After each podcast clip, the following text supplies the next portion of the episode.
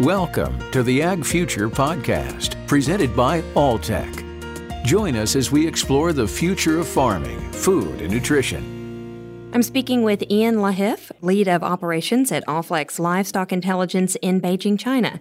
Ian was formerly new business general manager for Alltech in China. Ian, thanks for joining us. Thank you very much. Glad to be here.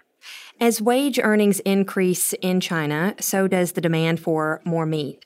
Meanwhile, the U.S. is easing its way back into the market after 14 years of being banned, but analysts predict the transition won't happen overnight. What is your take on the U.S. reentry into China?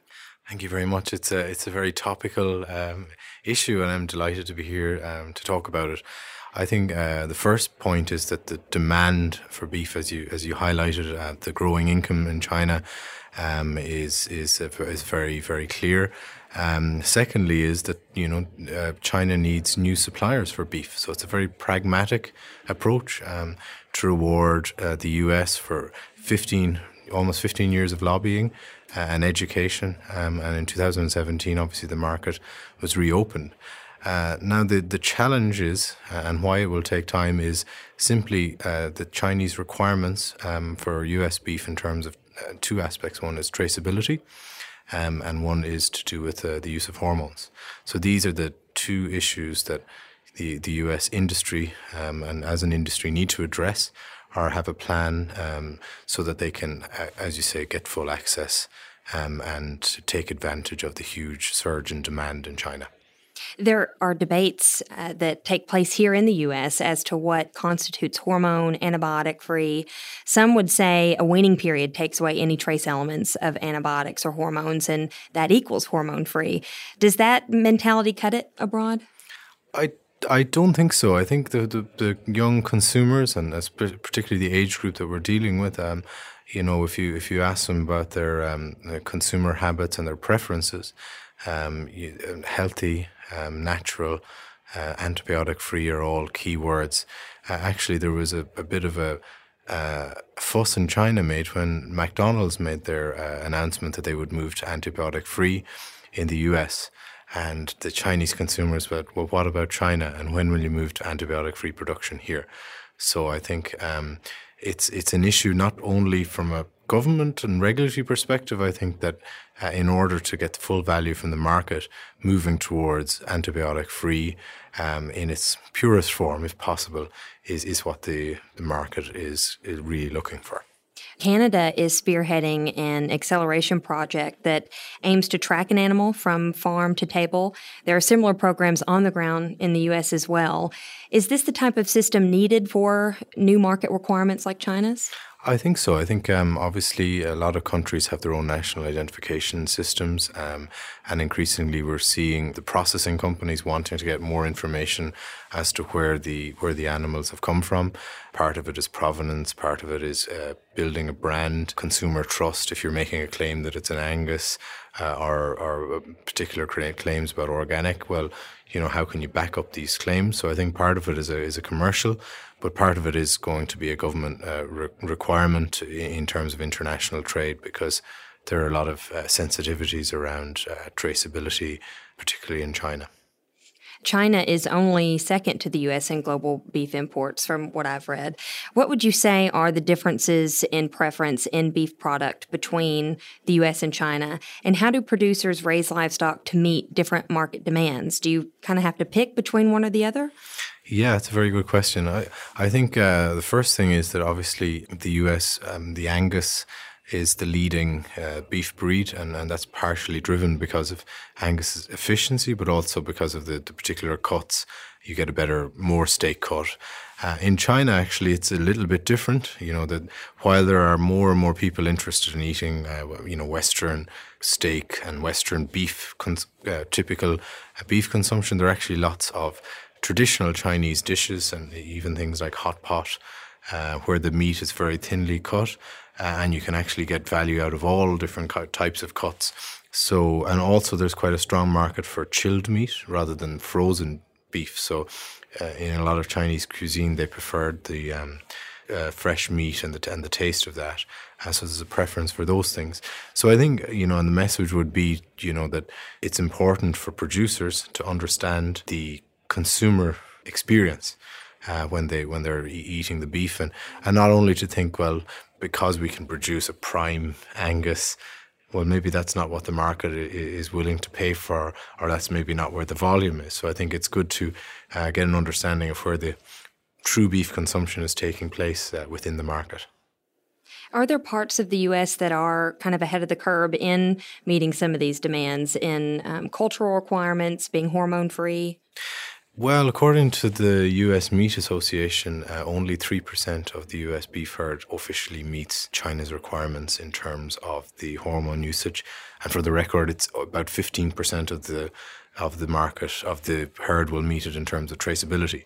So these are quite uh, low numbers in terms of the, the total potential growth. But again, it, it takes time.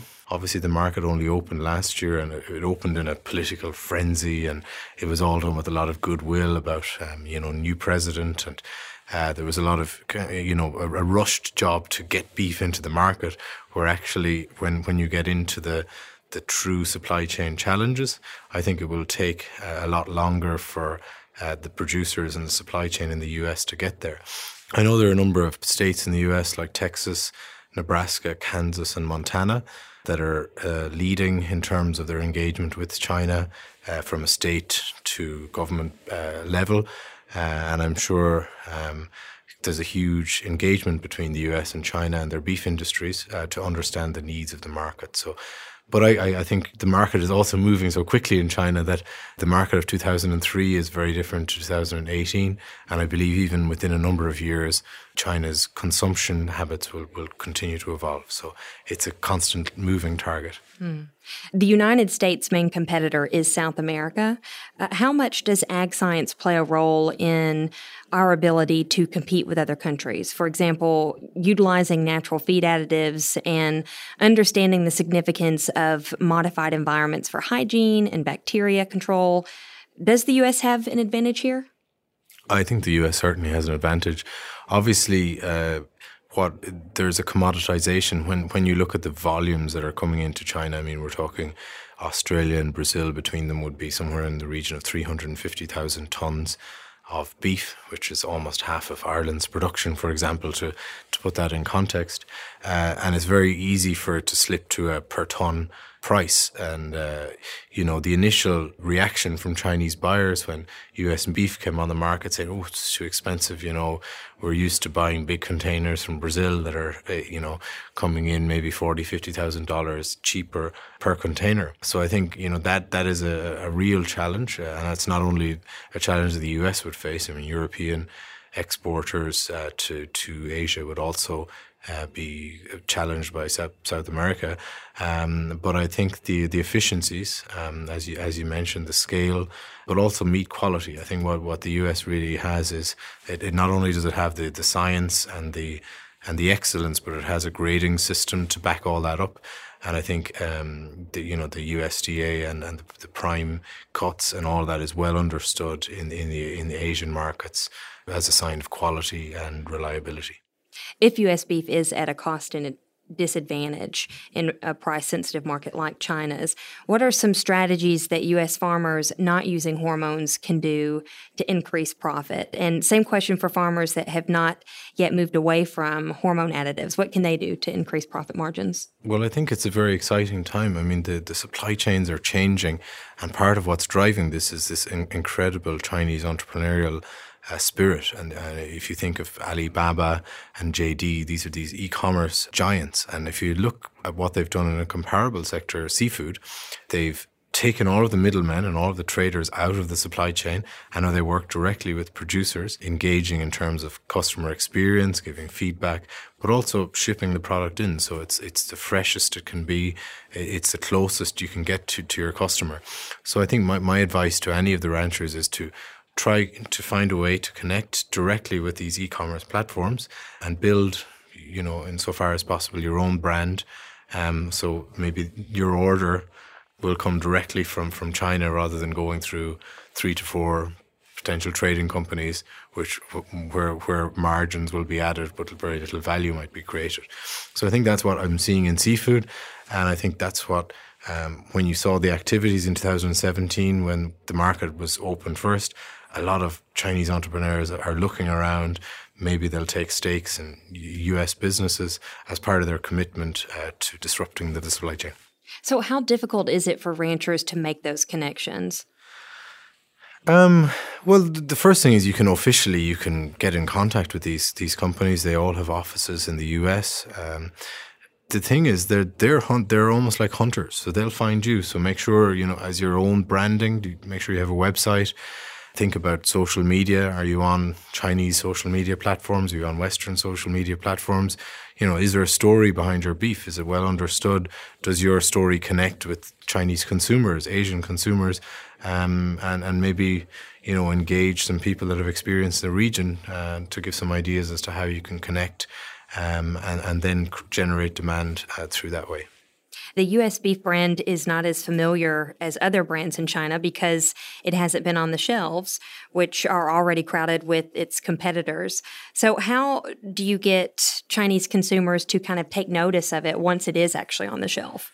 Well, the, I, or in the freezer. In the freezer, yeah. on the shelf. Um, I think generally the US is is uh, seen as uh, a model of quality uh, for for products in general in, in China. Obviously, if you look at the premium offerings in the market at the moment, would mostly be probably Australian, Australia and New Zealand. Um, but you, again, you're into the differentiation here between, say, grass-fed. So the Australian premium would be a grass-fed Wagyu, uh, whereas you know American might be a grain-fed Angus.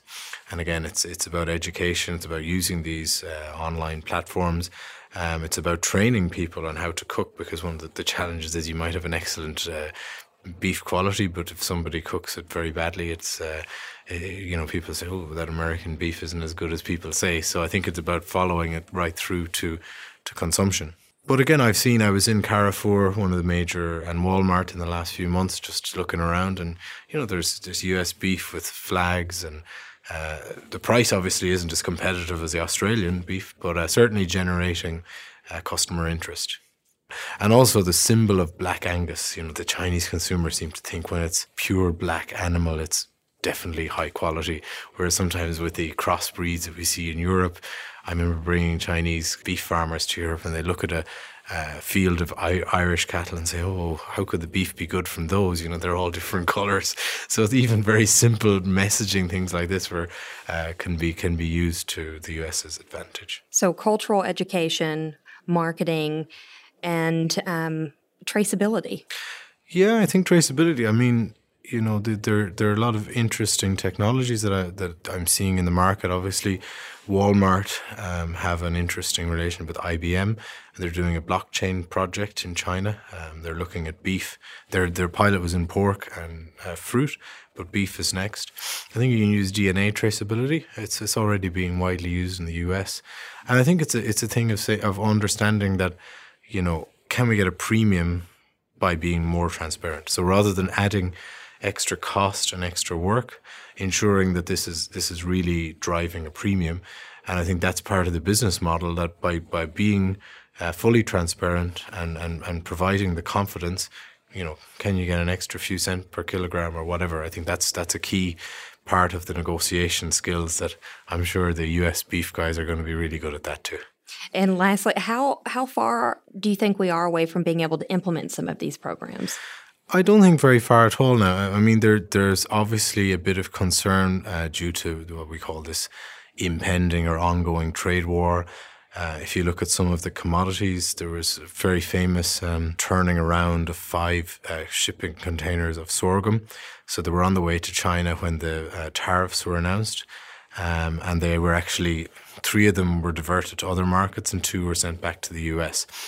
So uh, with beef, there's a lot of um, hesitation as to, you know, the extra tariffs will make the price even more, uh, even higher.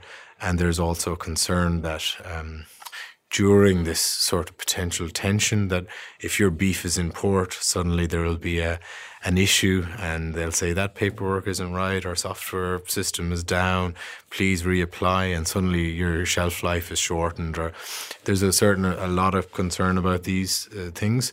Um, but I would say, you know, the demand is so strong. China will need another 600,000 tons of beef by 2020. Um, and where where do you turn for for that beef realistically? If you want beef coming from reliable sources, you know, you, Ireland is a good example of, and the US are the two prime countries that aren't already exporting. Um, so in that sense, it, it, you know, it's it's now time to take the action so that by 2020, you know, of that 600,000, can the US get 200,000 tons, 300,000 tons? So the sky is potentially the limit because the Chinese domestic industry is contracting. Um, so the, it's a, it's a perfect storm for for uh, U.S. beef producers. Now it's just a matter of sending the right signals and, and taking the right actions. Ian Lahiff is lead of operations at Allflex Livestock Intelligence in Beijing, China. Thank you. Thank you very much. Thanks for listening to another episode of the Ag Future Podcast, presented by Alltech. For show notes and more episodes, visit alltech.com forward slash ag future.